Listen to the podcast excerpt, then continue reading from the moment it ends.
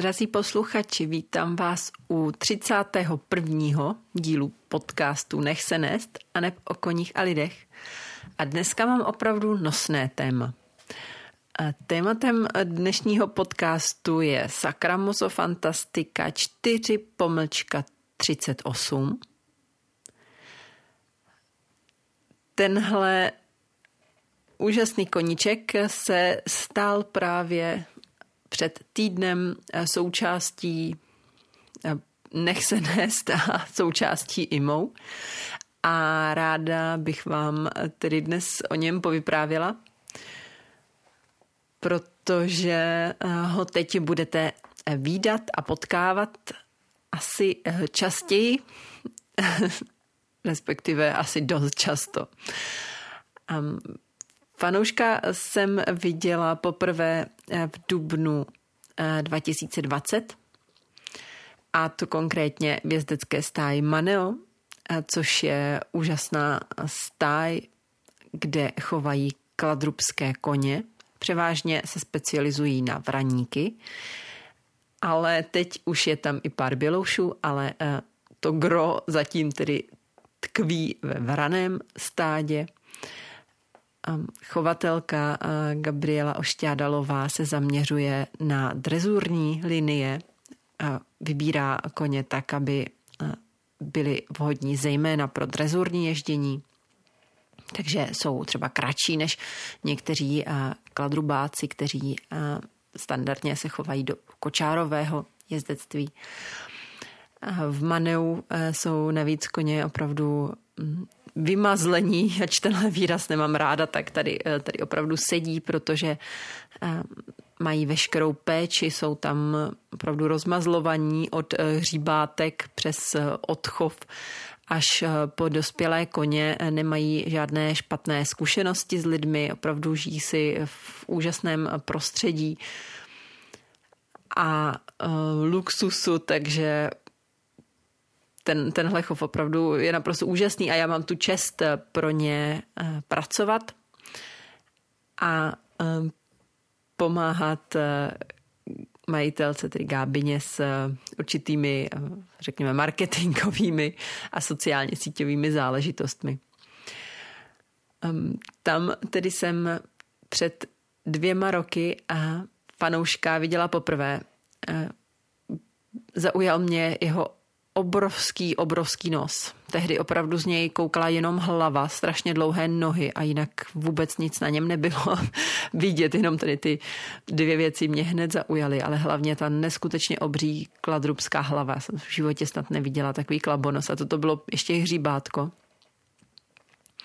Jeho maminka se jmenuje Fantastika a tatínek je Sacramoso Majorita IV, to je nádherný hřebec, teď už starý, už je mu dost přes 20, a který mě zaujal, když jsem ho viděla poprvé, nádherným výrazem a úžasným opravdu takovým tím hranatým lusitánským okem, jak bych to tak nazvala. A to naštěstí po něm fanoušek podědil, což je teda naprosto úžasné. A možná vás zaujalo už to jméno, Sacramoso Fantastika, římská 4-38. Tak využijeme prostoru a vysvětlím vám, jak se kladrubská jména tvoří. Sacramoso je linie otce, krevní linie, pokrevní linie. A u kladrubáků je těch linií několik. Pro černé koně je typická linie Sacramoso a linie Solo. A fanoušek tedy patří po svém otci do téhle linie Sacramoso.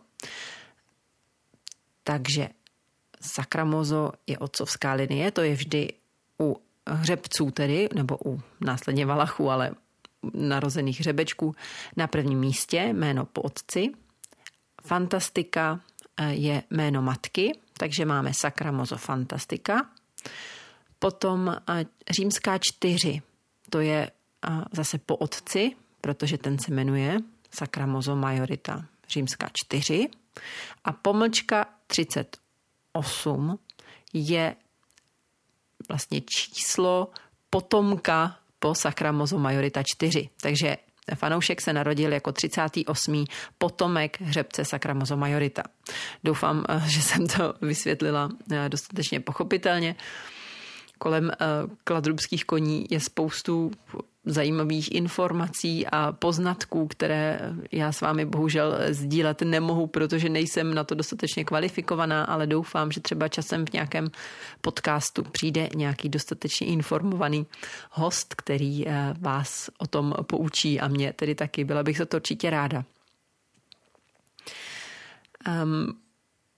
Než se vrátím k další naší historii společné s fanouškem, tak si tam můžeme udělat takovou malou přestávku, protože ani já jsem ho vlastně chvíli neviděla.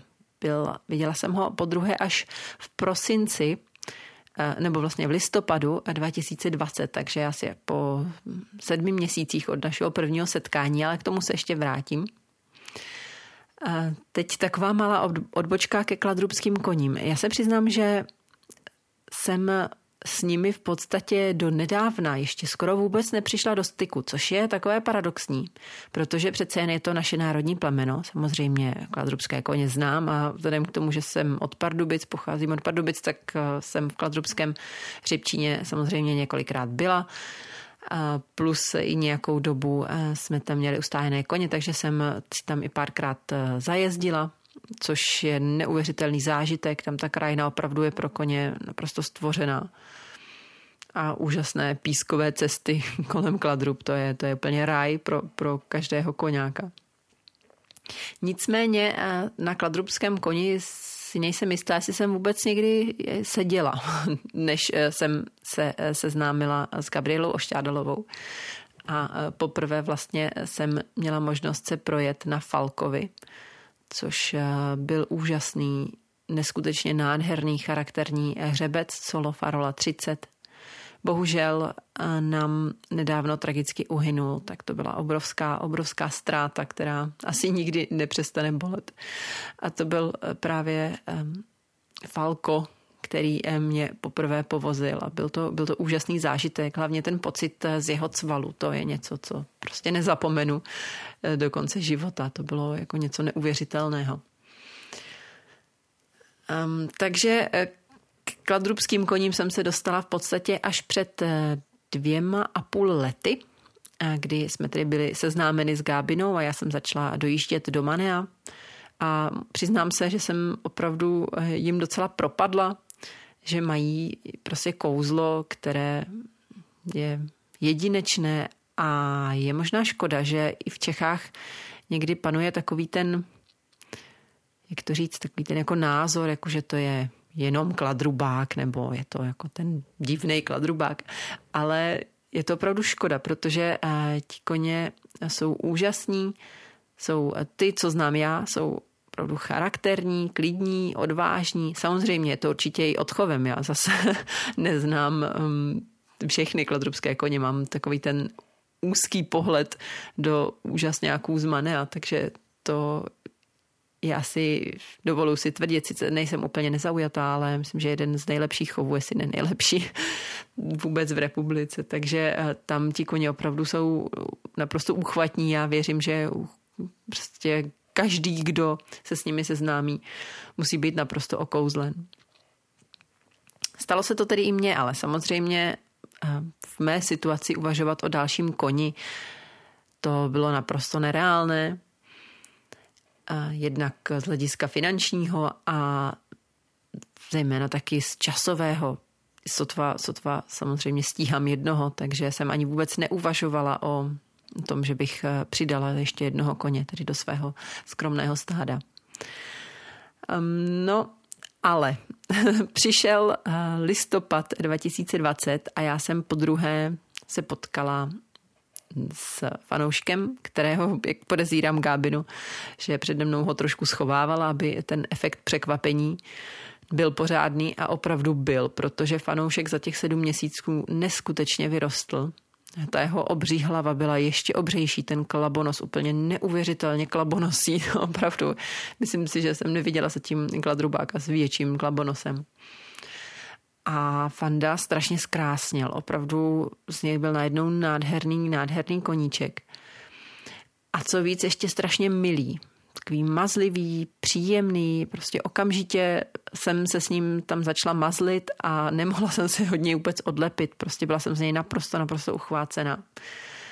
A Gábina jenom se tak jako potutelně usmívala a pak tak v podstatě pronesla mezi řečí, že ho má vymyšleného pro mě, což mě úplně vyrazilo dech samozřejmě, protože v tu chvíli všechny ty koňácké kontrolky tam spustily poplach, že tohodle koně prostě musí mít. Ale samozřejmě i to racionálno hned všechny ty kontrolky vypínalo a zakrývalo a schovávalo a hasilo všechny tedy ty naděje, protože to bylo naprosto nereálné v té době, aby přišel druhý kůň. Z mnoha důvodů. Takže jsem Gábině říkala, že bych strašně ráda samozřejmě, ale že to prostě není momentálně možné, ale že uvidíme, třeba za 2 roky se může spousta věcí změnit, děti už budou větší, třeba. Řekli jsme si, že to necháme otevřené, že v uvozovkách o nic nejde, že buď to půjde, nebo nepůjde. No samozřejmě od té doby jsem nemyslela na nic jiného. Jenom na to, jak to udělat, aby to šlo. A postupně se tak nějak situace začala tříbit a já věřím, že to je i tím, že když opravdu něco chcete a spustíte si ten program toho odhodlání a toho zaujetí pro nějakou věc, tak to vesmír nějak udělá. No a vesmír to udělal a fanoušek už je týden se mnou. Ale to jsem zas poskočila hodně dopředu. Když už tedy fanouškovi se blíží 3. narozeniny nebo blížili, tak nebude mít za 14 dní, ale řekněme, že mu bylo třeba 2,5, 2 3/4. Už jsme s Kábinou začali tedy řešit technické detaily, jak to provést. Bylo jasné, že já na Maneo bohužel nemůžu dojíždět, protože je to od nás 70 kilometrů a po dálnici sice cesta relativně ještě příjemná, asi 3/4 hodiny, ale prostě není to na denní nebo respektive obdenní dojíždění. Takže jsme vymysleli nebo se shodli na tom, že by bylo dobré fanouška přivést za mnou, ale zároveň tady se naskýtala otázka, co tomu řekne tedy má rodina, mé okolí, protože už ví, jak jsem na tom časově špatně a jak špatně stíhám jednoho koně, a oznámit, že do toho přijde druhý kůň, tak to chce jako hodně diplomacie. Týna ze stáje navrhovala, abych to doma neříkala vůbec. Tak to jsem tady říkala, že si manžel pravděpodobně všimne, že místo jednoho bílého mám malého bílého a k tomu obrovského černého. Načež ona říkala, že si třeba nevšimne, tak já jsem teda oponovala, že si pravděpodobně všimne, ale že na druhou stranu můžu říct, že je vlastně její a ona, že zas doma může říct, že je můj, a kdyby došlo na lámání chleba, tak řekneme, že je vlastně Gábiny a tím to bude vyřešeno, takže takhle jsme diplomaticky naznali, že vlastně není problém, protože kůň vlastně je Gábiny a on stále zůstává v majetku jezdecké stáje Maneo, já ho mám jenom zapůjčeného. Takže tím jsme si otevřeli cestu k tomu, že to teda nějak bude, že doma se to nějak diplomaticky vyřeší. A Gábina nechala Fandu vykastrovat, protože hřebce bohužel bychom tady mít nemohli, protože už v naší pidi stájí jeden je a ten nám úplně stačí. A já se přiznám taky, že mít valacha přece jen je pohodlnější, než řešit ty testosteronové záležitosti, které se s hřebci dost často řešit musí, takže panoušek byl vykastrován a v podstatě už nic nebránilo tomu, aby mohl přijet za námi, takže jsem si pro něj jela minulý týden v pátek, já vám řeknu přesně, co to bylo za datum, se tady vám do kalendáře. Bylo to 25. března, to byl ten slavný den. A ta cesta, samozřejmě už jsem měla nervy před tím, jak to zvládneme, jak zvládneme převoz, jak zvládneme ho začlenit k nám do stáda. Prostě miliony otázek, vůbec jsem nemohla z toho spát, pořád jsem přemýšlela jak a co a kdo se bude jak tvářit.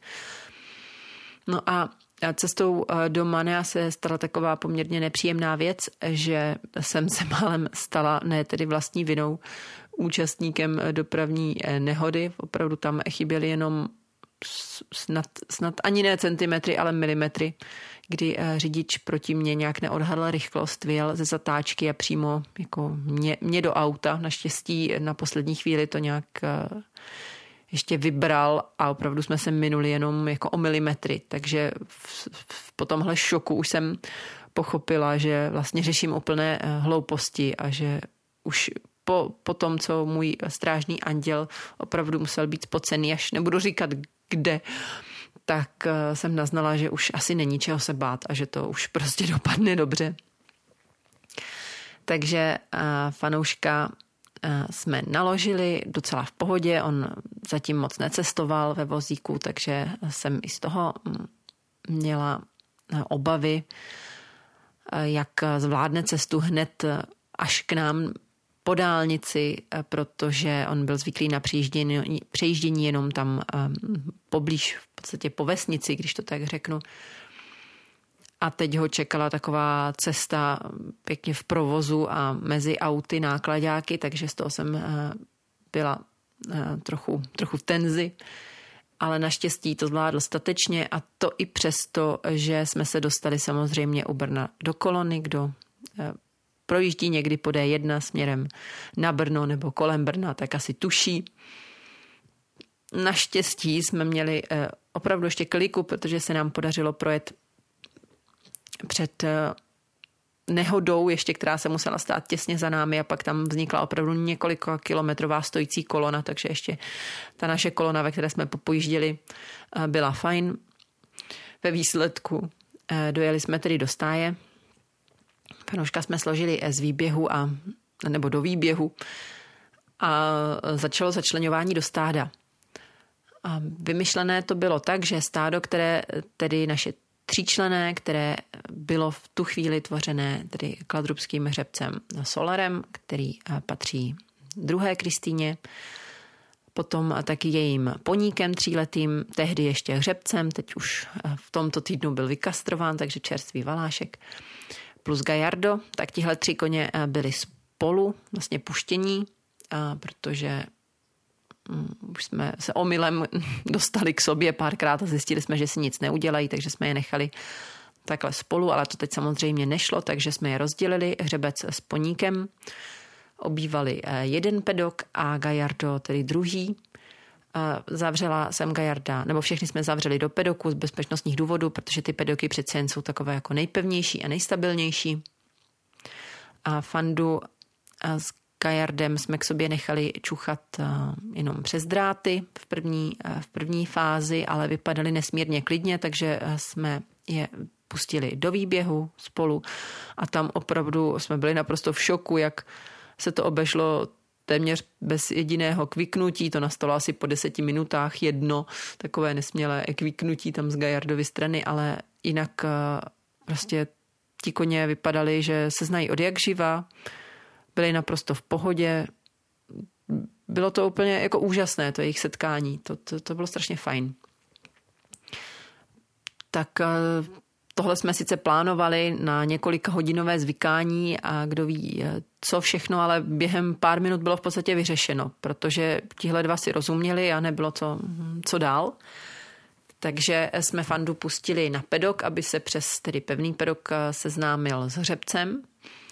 Tam první seznámení tedy nás až šokovalo, jak bylo klidné. Oni si k sobě jako čuchli a taky ani žádné kvičení, nic, což nás překvapilo, protože hřebec na cizí koně obvykle reaguje velmi, velmi nepříjemně.